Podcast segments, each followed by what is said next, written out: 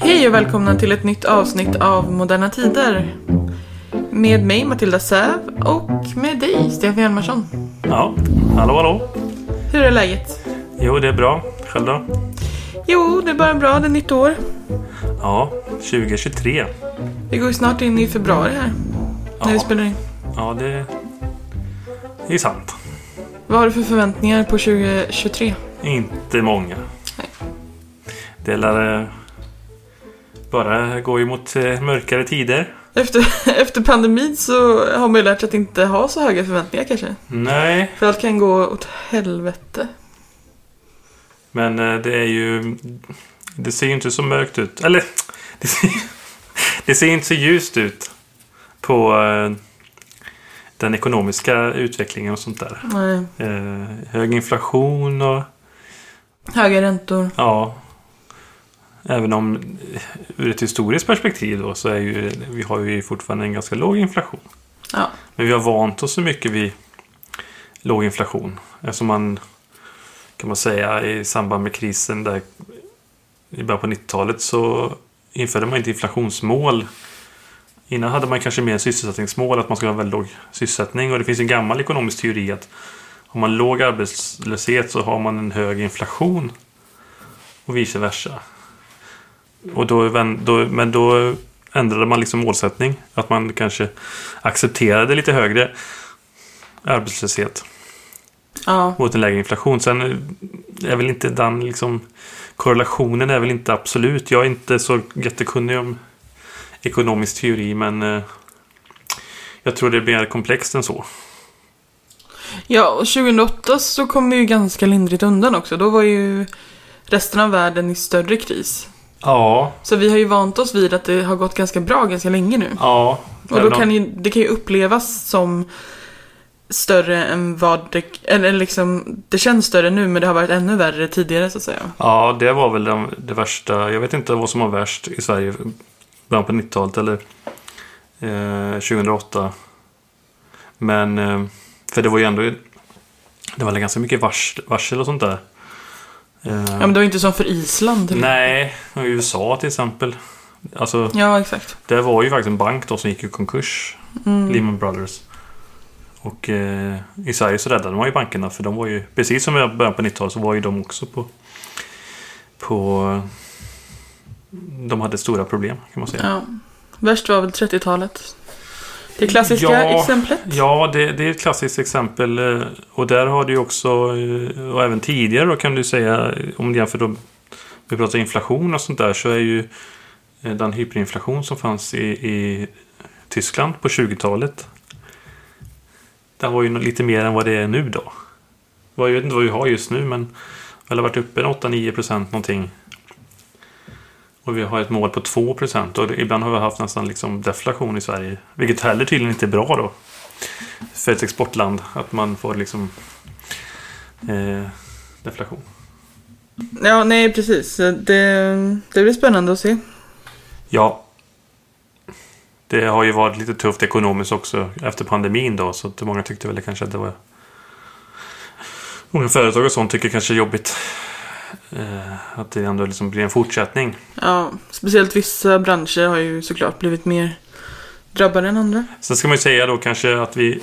Man kanske ska ändå hävda att, att inflationen hänger ju väldigt mycket ihop med eh, kriget. Ja, Och det är som bristen på eh, gas och energi framförallt då från, från Ryssland. Som har pressat upp priserna. Vi har ju väldigt höga bränslepriser och el, energipriser och så. Som det håller på mycket att lappas och lagas ihop med.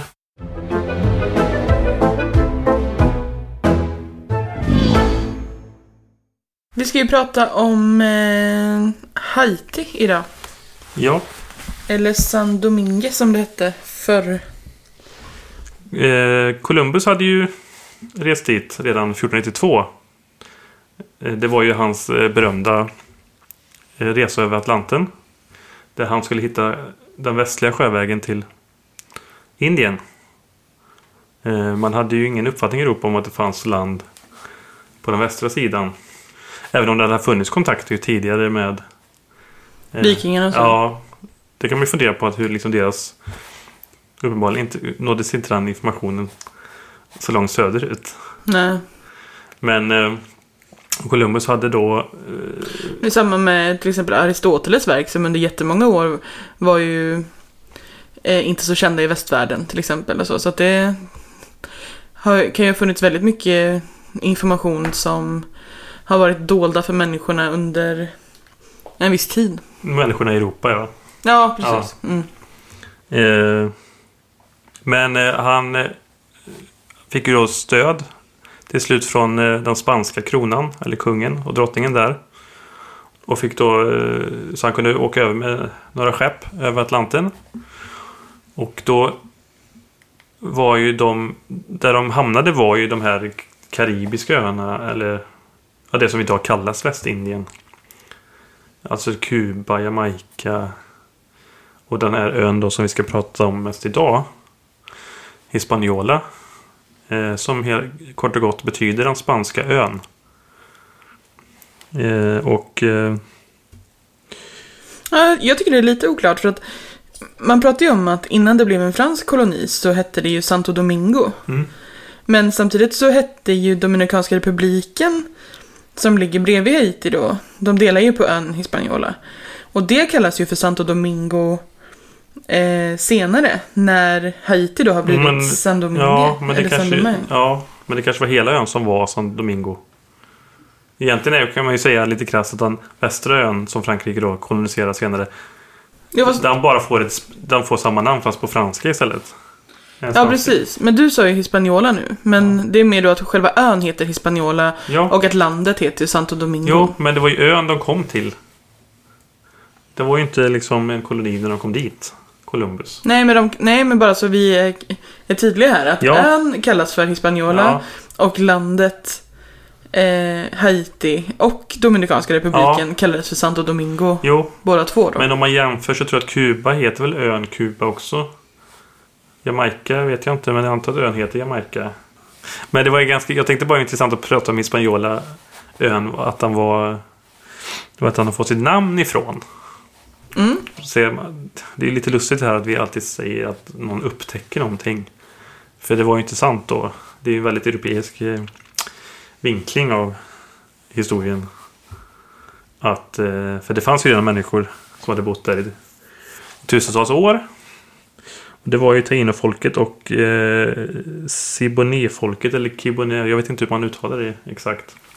Och eh, det gick inte så bra för de människorna som fanns redan på ön Nej. när européerna kom. Och det så var det ju ofta när européerna kom till nya ställen. För att dels så hade man ju då massa sjukdomar med sig som inte inte fanns något skydd mot något för urbefolkningen. Och sen så förslavade man ju då människor. Eh, spanjorerna tvingade tydligen folk att det fanns tydligen gruvor som man hade. Och letade guld. Och det var också med tiden att dels att människor dog som flugor verkar det som. De här För de dog, de dog ju ut eh, helt. Ja, i princip. Till skillnad och, från eh, i, US, i USA till exempel så var, fanns det ju ändå några kvar. Men där dog ju folk också som flugor. Ja, ja, var, men det fanns väl mycket kvar i USA. Men det var väl många mer också antar jag. Mm, ja, precis. Det blir så på öar. Det finns ju begränsat liksom. Det är inte så stor ö. Nej, det var ju mycket mer. Och det var väl också det här att i USA så var slaveriet, även om det var hemskt, så var det mer differ, differentierat. Det fanns många fler sysslor.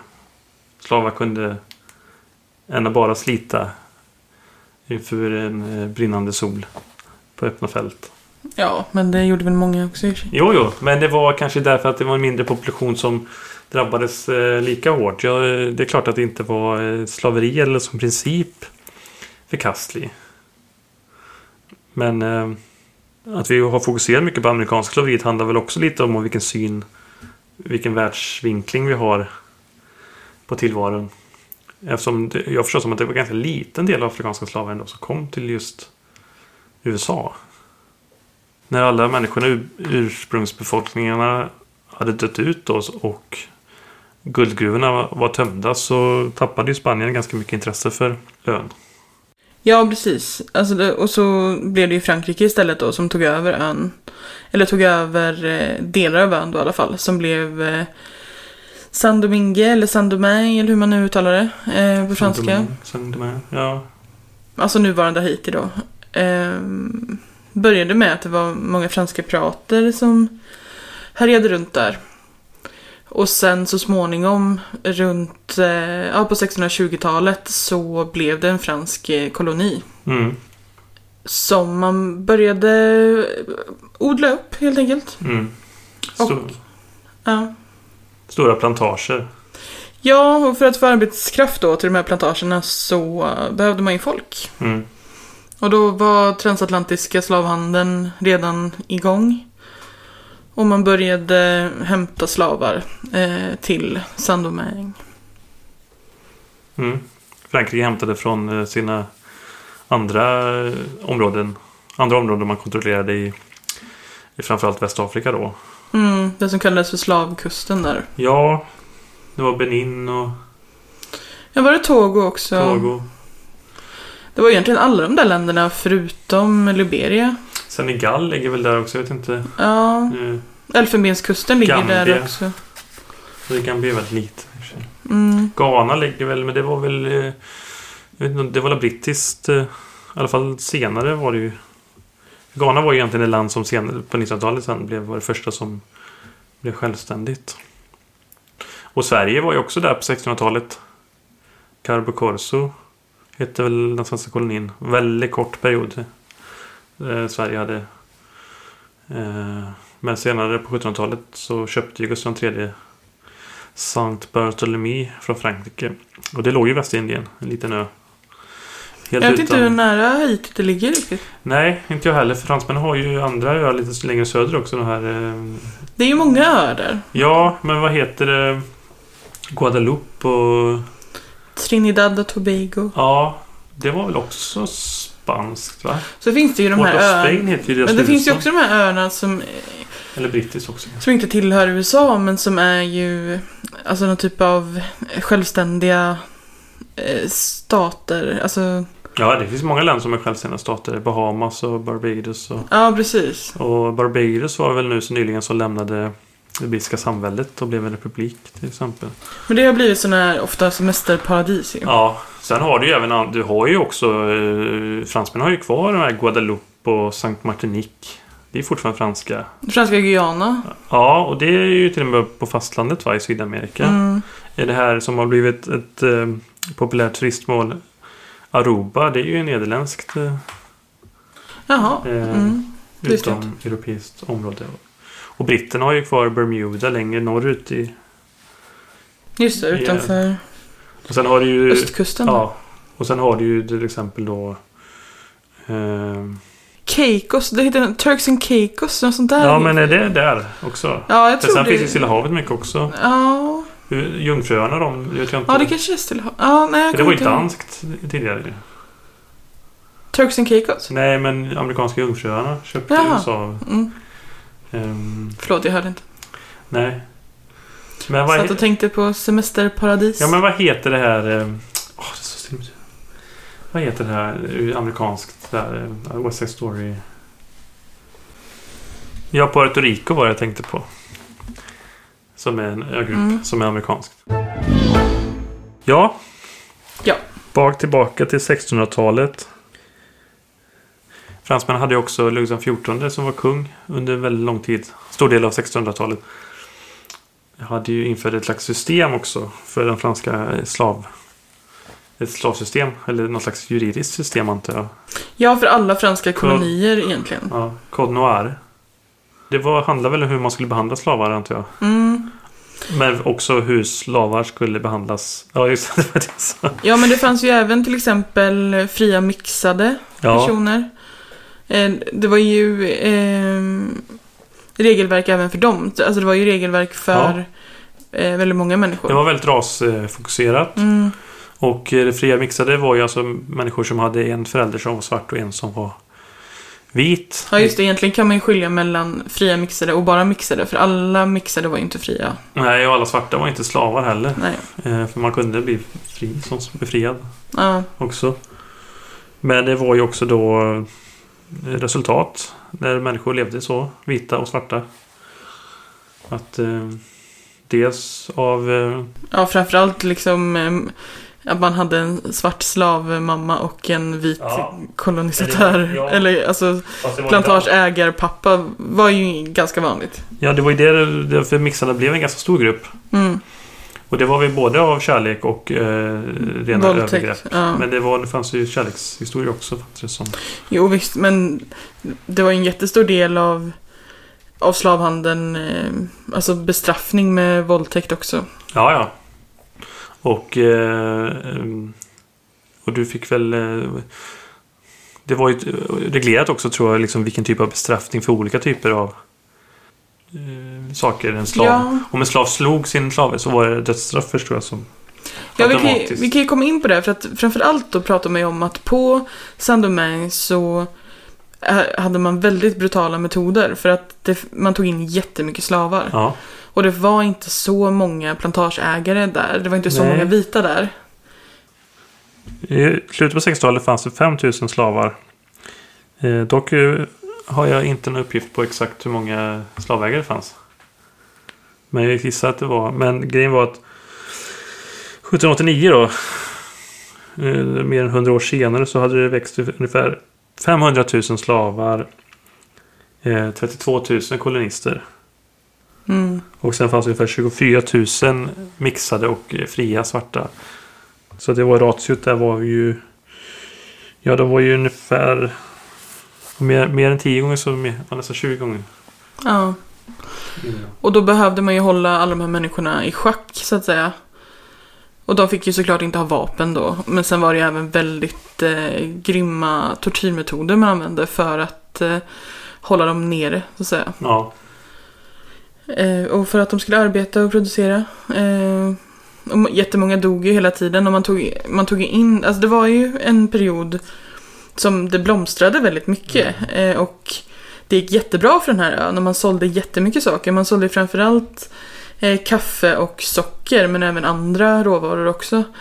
Men man, eh, jättemycket av det, i stort sett allt väl, eh, kaffe och socker som fanns i Europa kom härifrån.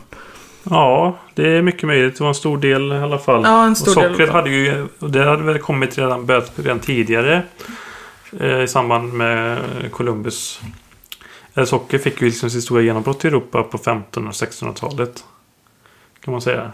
Ja. Det hade funnits tidigare men det var då den man började. Och det var väl mycket för att man hittade mycket fyndigheter där. Och det var väl eh, en attraktiv vara så det var en bra handels... Ja, och det var så viktigt då att hålla igång den här jättestora produktionen.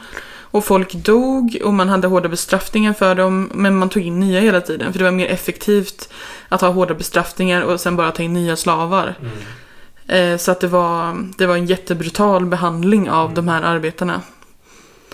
Eh, men det, det, här, det här fortgick ju då, eh, som du sa, i mer än hundra år. Fram till eh, slutet på 1780-talet. Och det gjordes ju det gjordes ju några försök till revolution. Och att eh, slavarna försökte resa sig Mm. mot eh, slavägarna. Men eh, utan resultat. Det, det fanns någon historia jag har hört om. Men eh, ja, i slutändan så gick det inte bra liksom. Nej, de flydde upp i bergen. Ja. Men det blev aldrig den här omstörtande revolutionen som man ville ha.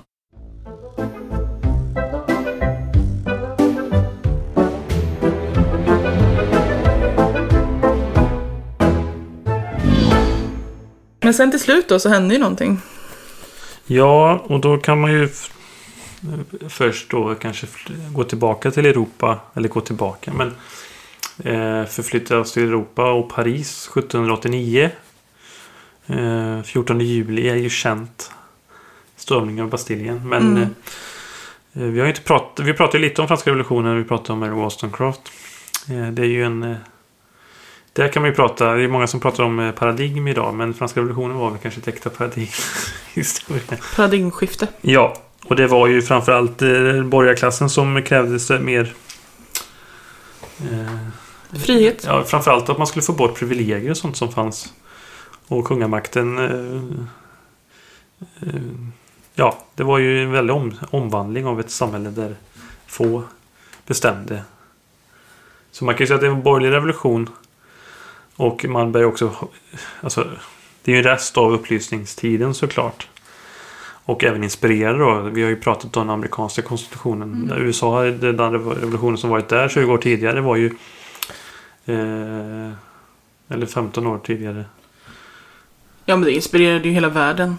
Alltså det var ju, Ja, det var ja, en ja. sån stor händelse. Absolut. Men det, det, jag kan säga att det, är väldigt präglat av och man håller på och det är det som också blir lite paradoxalt kan man säga för att man då deklarerar eh, det här med man skriver fina texter om eh, människors människans eh, rätt. Lika värde. Ja, lika värde. Ja, och lika rättigheter, ja, Ja. precis.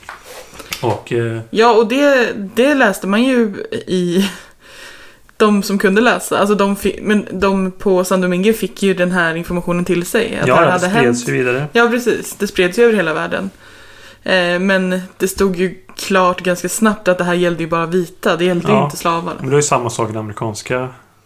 All men are created equal. Eh, vad står det väl i konstitutionen? Men eh, där hade de ju slavägare. Jefferson är ju känd framförallt kanske för Ja. stora plantage. Men eh, Jo, men man förstår ju att alla människor blir inspirerade av det här. ja, det är klart. Eh, och, det, och det fattade ju också de flesta i andra länder i Europa framförallt. Inte minst Gustav III som vi pratade om. Var ju skräckslagen och ville liksom... Han ville ju skapa någon slags koalition, leda en koalition för motrev, motrevolution då. Mm. Och eh, Frankrike hamnade ju i krig ganska snabbt med sina grannar för att man var ju livrädd för att det skulle, det skulle spridas till andra länder. Ja. Men det spreds ju som sagt också ut i kolonierna. Och eh, framförallt var det först eh, de mixade då som ansåg att de hade rätt till eh, Mm. medborgerliga rättigheter. Och man gick, man tillmötesgick ju dem lite grann. Mm. Och de fick eh, några fler rättigheter. Mm. Men för slavarna var det ju samma sak. Det var ju det här Code Noir som, eh, som vi pratade om innan. Ja, det skulle ju dröja lite innan eh, man tänkte om där. Mm. Men eh, den stora händelsen var väl annars eh, 12 augusti 1791. Eh, vid något som kallas Boys eller Bois Cayman. Mm. Jag vet inte exakt hur man uttalar. Cayman har någonting med någon krokodil eller alligator. Eller, eller jag vet inte. All- Alligator är en krokodilart eller? Kaiman. Cayman är en krokodilart. Ja, precis. En liten krokodil. Riket är krokodiler då eller? Det finns olika, så här, olika nivåer och klassificering på allting va? Nej, jag tror att eh, krokodil och alligatorer är det- två olika arter. Ja fast de, är, de har en slags över... De är under paraplyt krokodiler. Ja, det vet jag inte. Så är det, de är väl sen också... För jag vill den säga med alligator. Alligator är den mest kända kanske krokodil. Nej, men krokodil och alligator är två olika Mm. Jaha, arter. det var de som var... Jaha, men vad är krokodil? Okej, för de är... Riket är kanske reptiler, va? De är reptildjur. Ja, så finns det ju underkategorier då såklart. Ja. Ödlor, eller inte ödlor. Välkommen till Ett med naturen. Ja, händelsen då. Det har ju blivit en mytisk händelse också. Ja. Man vet inte riktigt vad som är sanning och eh, myt. Nej. Det fanns ju då eh, två eh, personer. Som Ja. har namn. Bokman, en man som var präst. Ja. Och sen en kvinna som hette Fatiman. Fatiman, något sånt. Eh, Hans namn tror man ju beror på att han var en... en att han kunde... att han kunde läsa. Bokman. Ja. Ja. Bokman. De, eh, de hade ju en ritual i alla fall. Mm. Eh, och hon då, kvinnan, eh, skar halsen av en gris och eh, människorna som var där ska väl eh, ha druckit blodet då. Ja. För att de bildade en blodspakt. Det var ja, symboliskt. Ja, precis. Eller- Och, Konkret också kan man säga. ja. Eh, och där pratar man om att där inleddes revolutionen. Mm. Men eh, man tror ju att det var ganska förberett för att man hade liksom eh, beväpnat sig med olika allt man hade kunnat få tag på. Och Ja. eh, brutalt angrepp eh, markägare. Ja, det hände ju ganska fort. Jag vet inte hur ordet hade spridits, men, men helt plötsligt så liksom utbröt revolutionen och folk tog till först spadar och, ja, som du säger, vad de fick tag på och började eh, slå tillbaka helt enkelt och brände ner plantager. Ja. Det, det var väldigt... Eh, nu, självklart så Frankrike kunde ju inte riktigt låta detta ske bara då. Utan man... Eh, eh, ryktet, eller man eh, meddelade Paris att, eh, att man var tvungen att kväsa ett, ännu ett slavuppror kanske. Mm. Även om man också kom över skjutvapen nu. Ja, som man stal ja. Ja. ja. Ja, precis. Men de skickade ju soldater då. 6000 soldater skickades. Mm. Men eh, det gick ju inte så bra för de här 6000 soldaterna. Nej, det var inte så kul. Nej, dels var det ju mycket sjukdomar och det här var ju under hela, för det här pågår ju ganska länge och under hela det här förloppet så en jättestor bov i dramat, eller vad man ska säga, är ju gula febern Mm. framförallt, som dödade väldigt många, framförallt soldater. Ja. Och sen, eh, precis som Europa då, så eh, finns det andra intressen också som vill lägga sig i det här.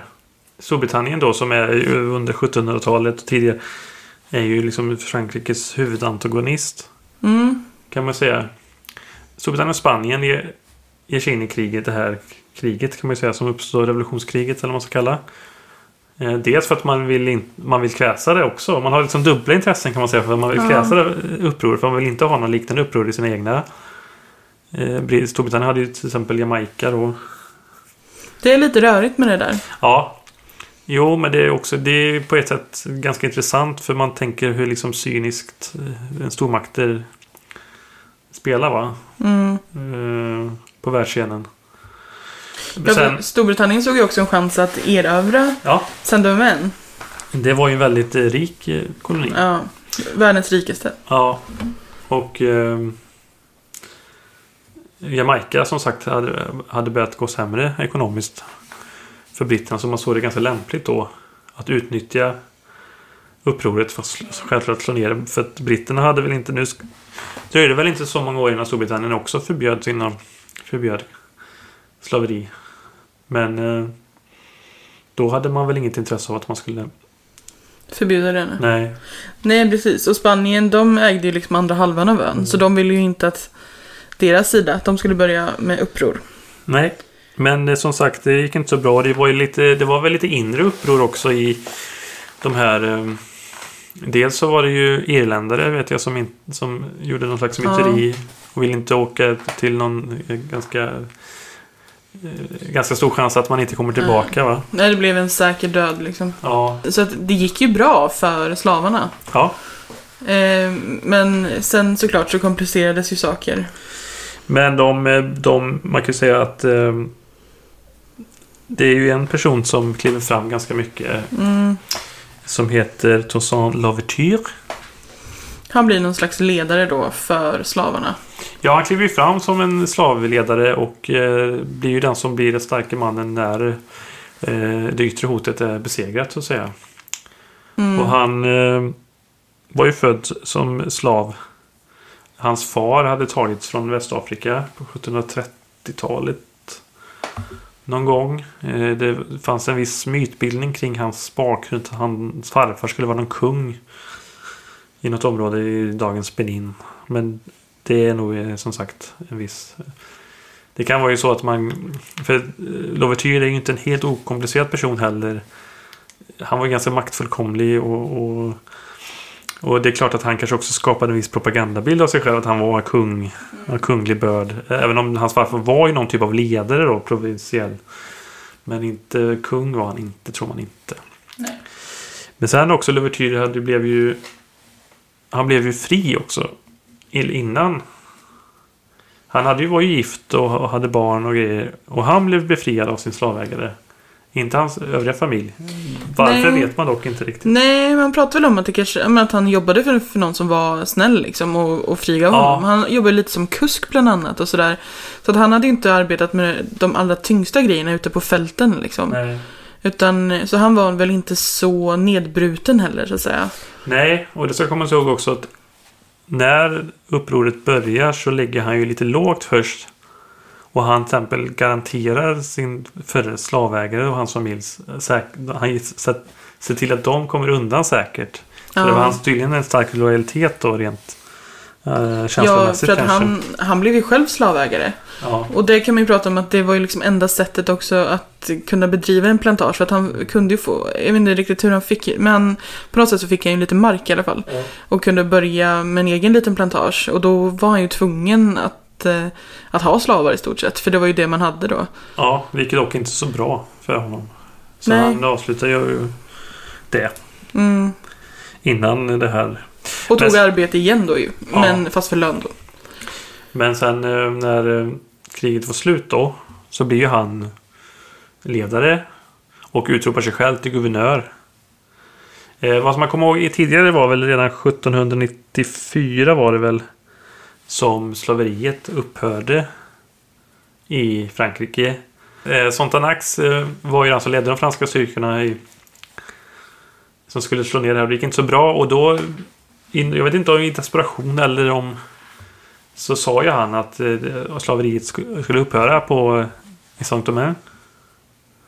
Och ehm, upprorsfolket där var väl lite osäkra på om han hade den typen av mandat. Men sen åkte ju någon delegation över mixade och eh, de slavägarna antar jag. För de svarta hade väl ingen representant. Och då lite överraskande så fick de då beskedet från revolutionsstyret i Paris att eh, Ja precis, för det här var innan Napoleon då. Ja, ja det var ganska långt innan Napoleon. Mm. Att allt slaveri då skulle upphöra. På, I alla kolonier. Franska kolonier. Detta måste väl ha varit eh, under det så kallade skräckväldet va? Robespierre. Eh, i- Ja, det är möjligt. Franska revolutionen får väl eh, kanske ta ett annat avsnitt. Det är ju, liksom, Ja. det är ju inte en händelse utan det är ju liksom en... en Nej, precis. e- era eller epok. Men i alla fall så då utropar han sig själv när kriget är slut i slutet på 1799 Ja. va? Ja, men det är nästan... eh, Ja, det här är ju 1794 då, som Ja. man pratar om att eh, slaveriet ska avskaffas. Ja. Sen vet jag inte riktigt hur bra det går med det i alla kolonier. Nej, Det går väl inte från en dag till en annan precis. nej. Men på, alltså man har ju vunnit. Det här blir som den första delen av kriget och man har ju vunnit då liksom. Ja. Och Louverture blir ju, eh, utropar sig själv som guvernör På, på, livstid. på livstid. Ja. Ja.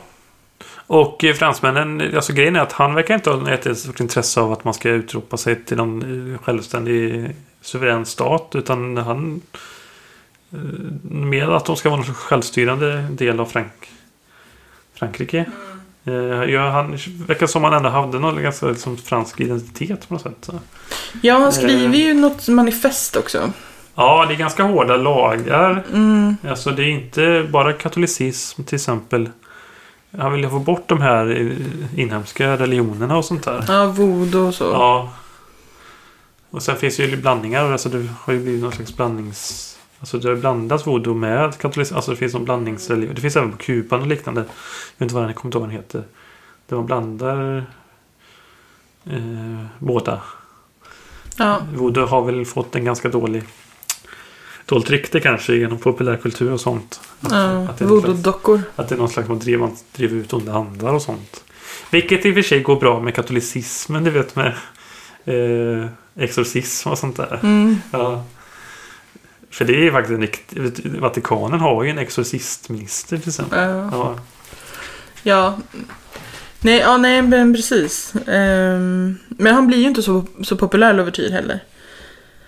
Nej, inte då. För- Ja. Ja, nej, men för han tvingar ju människor att börja arbeta igen och de får ju lön, men han inser ju att eh, eh, att vi har ingenting, alltså vi, man kan inte bli självförsörjande för att det man har producerat har ju liksom varit mest kaffe och socker och det finns liksom inte så mycket livsmedel och sånt för det har man köpt in till ön innan. Så att eh, man måste helt enkelt fortsätta producera kaffe och socker för att kunna köpa in varor. Eh, sen vet jag inte om man kanske började producera andra saker också, men folk måste i alla fall börja arbeta Ja, men på... ekonomin var jättedålig. Ja, efter all- precis. alla år av krig. Ja, så man måste börja eh, med plantager igen liksom. Mm. Och, och då får ju folk lön ändå, fast det är nästan typ tvångsarbete. Ja, det är tvångsarbete.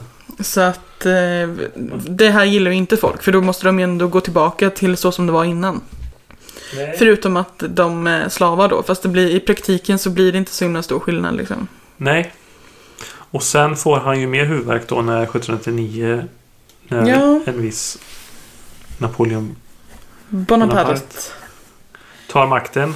Och där kan man, brukar man ju säga att den franska revolutionen tar slut då. Eh, han gör ju en kupp då. Och eh, blir ju ledare. Och så småningom då några år senare utropar han sig själv till kejsare.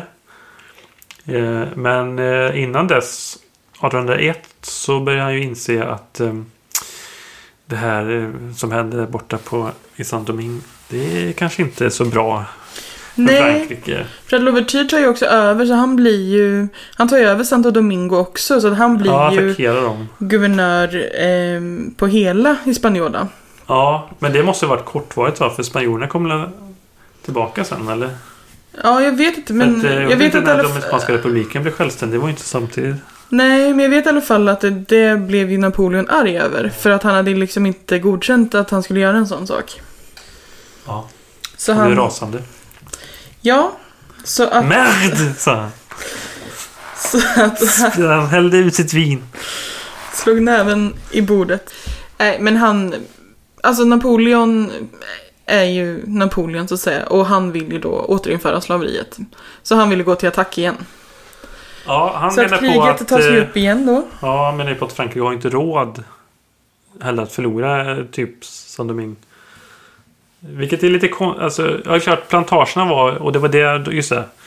För uh, Louverture tvingade folk att arbeta på plantagerna igen. Ja. De plantagerna som byggde upp en stark ekonomi. Mm.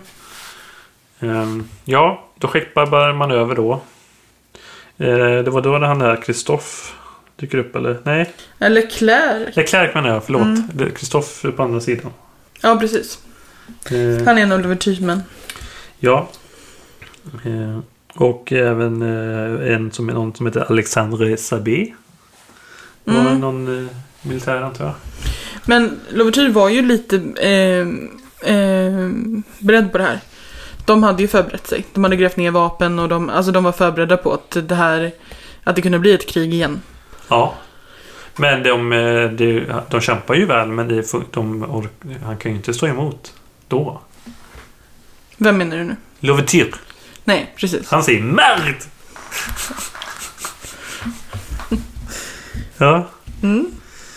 Eh, nej. Eh, I maj 1802 så sluts en, ett vapenstillestånd till slut. Mellan Frankrike och eh, Saint-Domingue. Ja, för nu har det gått bättre för fransmännen så att eh, Louverture ger ju upp sig själv i stort sett. Ja, han har inget val i princip. Nej. Eller han försökte ju kämpa emot länge. De ville ju, kom ju först och sa bara att eh, ni måste lämna över det här styret till oss. Ja. Och då, då försökte de ju strida emot men han grips ju till och med och inser väl att spelet är...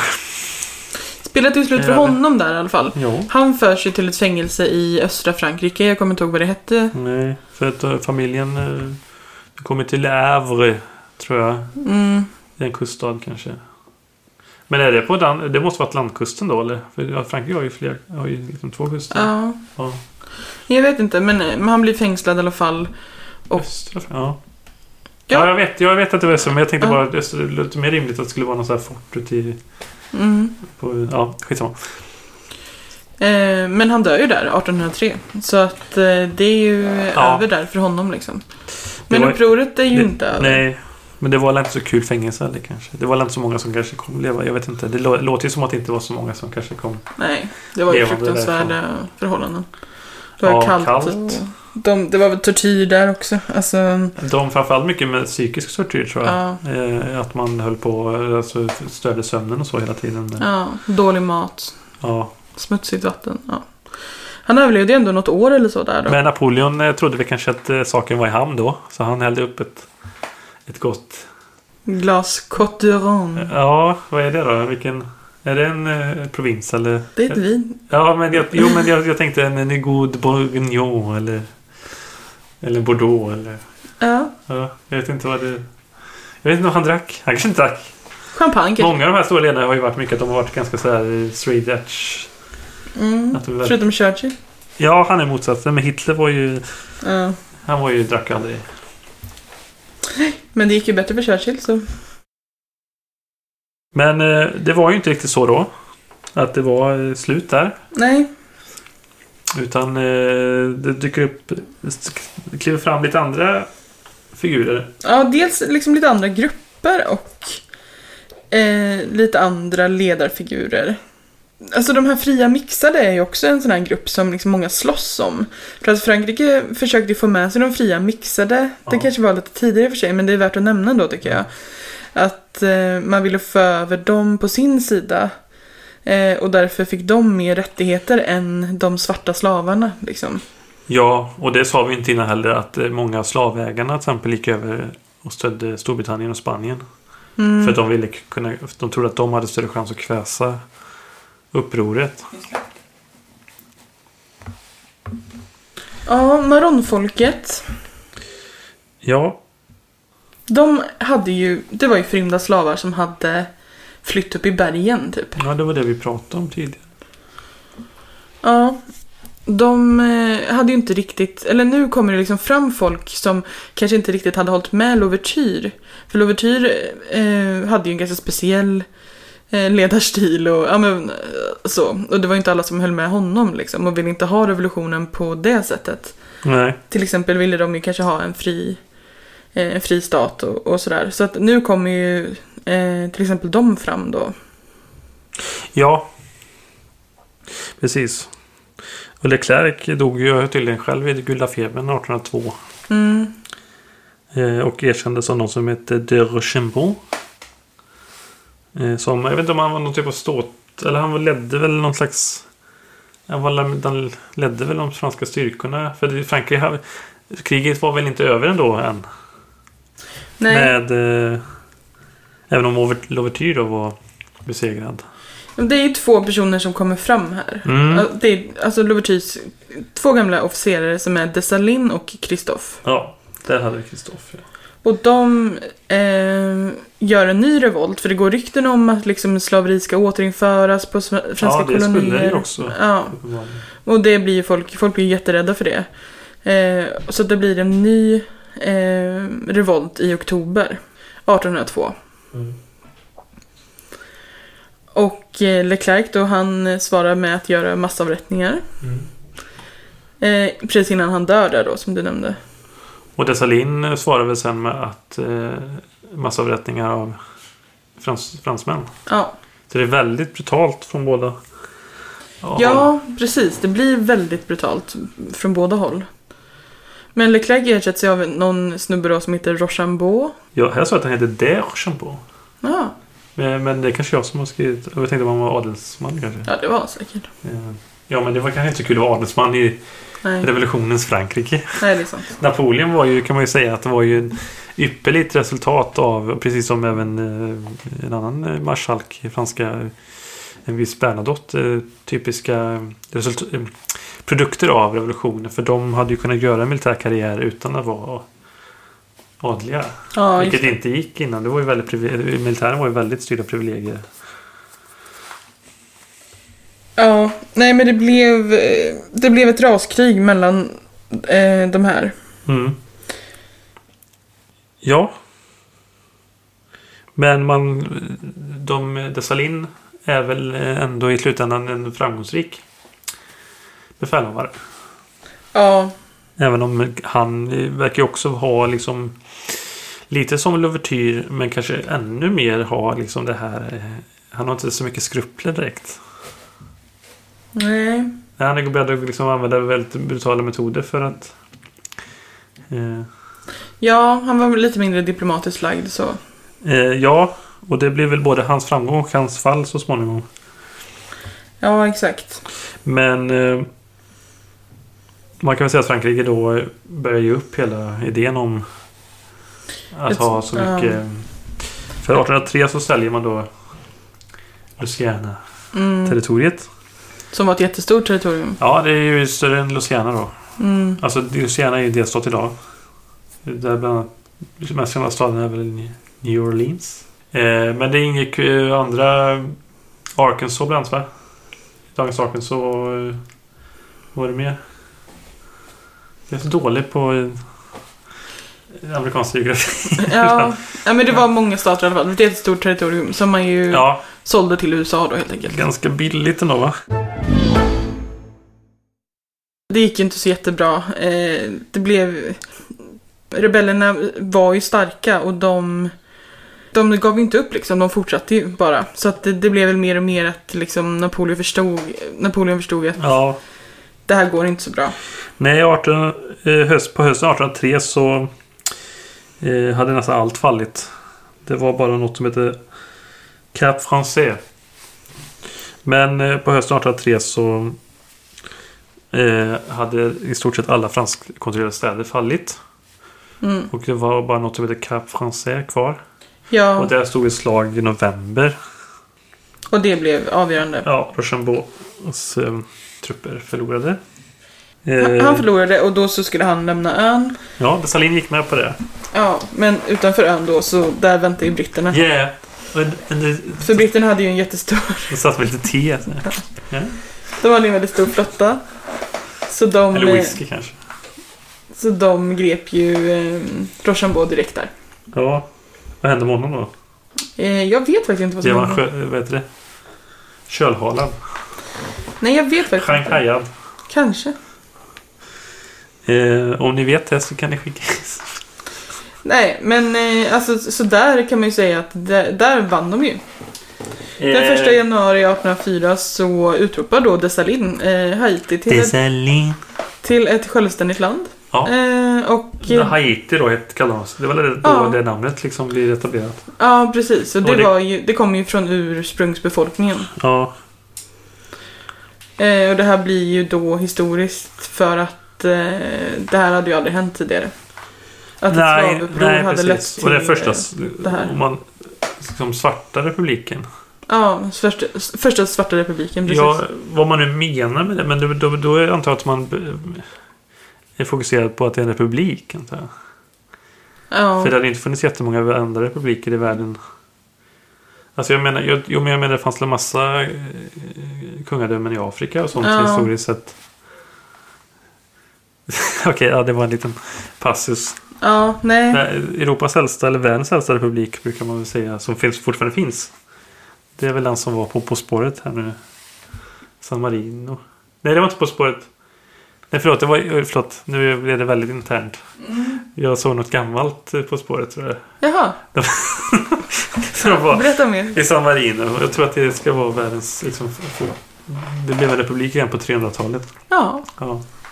Nej men det, alltså om man tänker på det så är det ju helt otroligt. För de har ju alltså liksom slagit då både Frankrike, Storbritannien och Spanien. Vi pratar inte Ja. så jättemycket om Spanien sen Nej. men, men man, eh, man, man besegrar ju alla de här tre länderna och det är ju helt otroligt egentligen. Att ett sånt, eh, en liten slavkoloni gör detta liksom. Så det, är- ja, det är en fantastisk historia tycker jag i alla fall. ja. Men det var ju... Man kan säga att historien var fantastisk där. Sen kan man säga att Haitis historia inte är så fantastisk. Nej, absolut. Eh, Det är klart det är så. Men jag menar bara att den här händelsen är ju helt otrolig. Ja, men det, ja, och den kanske kan jämföras lite då med andra ehm, i modernare tid, till exempel Vietnamkriget eh, där en gerillarörelse också besegrar ett stort land. Britterna Mm. var ju generellt ganska dåliga. Nu var det kanske, nu var det mer fransmän då, men alltså Nordamerikanerna besegrade ju Storbritannien några lite tidigare där och det var ju att britterna hade inte så det här med att marschera med liksom eh, röda rockar det, det är inte så himla taktiskt i ett gerillakrig liksom. Nej. Där folk använder terräng, alltså man använder terrängen eh, på ett helt annat sätt. De var väldigt skolade in att, tror jag, i det här gamla krigsföringen som fanns kvar långt in. Efteråt också det här med att man liksom möts på ett alltså bokstavligen något slags fält. Och Ja. gör upp. Vilket egentligen var, kändes, tycker jag, känns väldigt primitivt. Eller krig är väl primitivt men det här att man bara gick och så sköt eller gick emot varandra. Det känns som att många människor bara liksom En på ena sidan, en på andra sidan. Ja, och det, det känns som många människoliv skövlades ganska mycket i onödan. Mm. Eller vi såklart bombade städer Ja, och sånt. jo. Nu i modern tid så dör ju många eh, människor också. Men... eh, Ja, men jag tänker om vi ska prata lite om Haiti. Och, Fast eh, ja, jag skulle bara säga en sak. mm. Och det var ju, vi kan ju prata lite om Dessalin och deras öde. Ja, det var det jag tänkte att vi kunde Jaha. prata lite om efterspelet. Ja, jag tror det okej. Jag tror det skulle, ja. Eh, Dessalin eh, utsåg ju sig till själv till kejsare. Mm. 1800, Chuck, va? ja, Jacques den förste. Mm. Så det är franska eh, Ja, men det är fanns kvar. kvar. Men de pratar, jag vet inte om de pratar franska och han hette ju Dessalin och typ franskt. Mm. Men det gick inte så bra för honom heller. Han nej. blev ju mördad. Han blev mördad 1806. Ehm, Och då tog Kristoff över. Ja, och han... Det blev lite inbördeskrigsaktigt också va? Han utropade sig till kung. Henrik. Mm. Ja, men det är klart att det är, att det är Eh, instabilt liksom i Henrik den början. förste. Ja. Så, så blir det ju. Ja, fransmännen fanns väl delvis kvar ända fram till 1809 eller något va? Ja, Ja, eh, och eh, man byggde fort. Han... Eh, var det Kristoff som byggde stora palats och sånt där? Va? är osäker. Jag vet inte riktigt hur det slutar med... Nej, men alltså till slut så i alla fall 1825 så, så erkänner ju ändå Frankrike då eh, Haiti som självständigt. Men de kräver ju alltså 100, Kompensation. ja, 100 miljoner franc då. Eh, Ja, för att de har vi ska erkänna det här. det mycket pengar det var då? Nej men det är ju sådana otroliga mängder pengar. Så att de, eh, Haiti blir ju en sån fruktansvärd skuld. Men var det köpt, sålde de, var det två miljoner något franc de sålde eh, Luciana territoriet för? Jag är Ja, osäker nu. Ja, nej, men men, det alltså var det- mycket mindre i alla fall. Ja, det är som Vi fantasisumma liksom. Så att Haiti är ju i skuld till Frankrike jättelänge. Ja, egentligen var det tanken till 1870, vad var det? Vad stod det i själva utgångskontraktet? Men jag tror det är inte innan 1947 eller något som betalades. Som det ses som betalat ja. Ja, Ja. Så Men det då gör ju att ihåg, Haiti, till ja, men Haiti hamnar ju på efterkälken direkt liksom. Eh, Ja, det brukar väl ofta anses. Och det var väl... Så, för man ska komma ihåg att i Haiti brukar ju då sägas att det är västra halvklotets fattigaste land Mm. idag. Dominikanska republiken då som ligger eh, betydligt, har betydligt bättre läge ekonomiskt. Ja. Och är ju en turistattraktion. Ja. mycket på turism. Och Haiti vet jag inte om man... Nej, men det är det man turism. brukar prata om när, för Hispaniola eh, drabbas ju ofta av eh, jordbävningar och sånt där. och det, andra... ja, andra väderfenomen. och Ja, det precis. Och det klarar ju, eh, Dominikanska republiken klarar ju av det på ett helt annat sätt än vad Haiti gör. Ja. Det var ju framförallt den här jättestora 2010. Ja. Det var väl några hundratusen. Upp En kvarts miljon människor kanske som dog. Mm. Men de har ju också haft det politiskt instabilt. De hade ju de här eh, Papadoc... Eh, Baby Papadoc och Baby Doc. heter de här. Det. Eh, Desalin. Nej, vet de? Inte Desalin. Nej, vad sa jag nu? Nu säger jag fel. Vad fan heter de då? Men det var ju jordbävning 2010. Ja, Ja. Jag bara tänkte om det var för liksom fler... men det här är. För det typ- blev stora översvämningar också va, av jordbävningen. Ja, det är möjligt. Ja, det var, Ja. det var kolerautbrott och sånt. Mm. Men eh, det det är ju senare då för de här doc, Papadoc. Duvelier ja. Duvelier heter de. Papadoc och Baby Doc heter Duvelier. Så har vi fört det till protokollet. Ja. De drack ju inte Bourgogne. Nej. Bourgogne? Bu- Bourgogne. Buljong. Tyckte de inte om. Nej. Eh, Kan man dricka när man är sjuk eller så? ja, Förkyld? men eh, de, det var ju ett ganska hårt styre då. Ja, men där eh, slutar historien då. Ja, den här historien. Historiens slut, historiens slut var ju inte slut. Men eh, vi får väl säga att den här historien var slut. Även om Haitis öde som sagt är intressant. Ja. Fortsätt. Och eh, det var ju även, det sa vi inte, att det var ju 2021 så var det ju en president som blev mördad. I någon typ av försök till, till statskupp.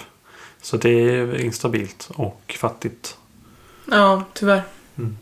Men eh, den här händelsen, eh, revolutionen ska tills man vidare. aldrig glömma. Nej, det vet jag inte. Den, eh, jag vet inte hur man fostrar minnet av det på Haiti. Men jag antar att det finns säkert en stolthet kring Ja, detta. vi får hoppas det i alla fall. Ja. Ja, men då tackar vi för den här gången. Ja, tack så mycket för ett trevligt samtal och eh, vi hörs väl snart igen. Det gör vi. Okej. Hej då. Hej då!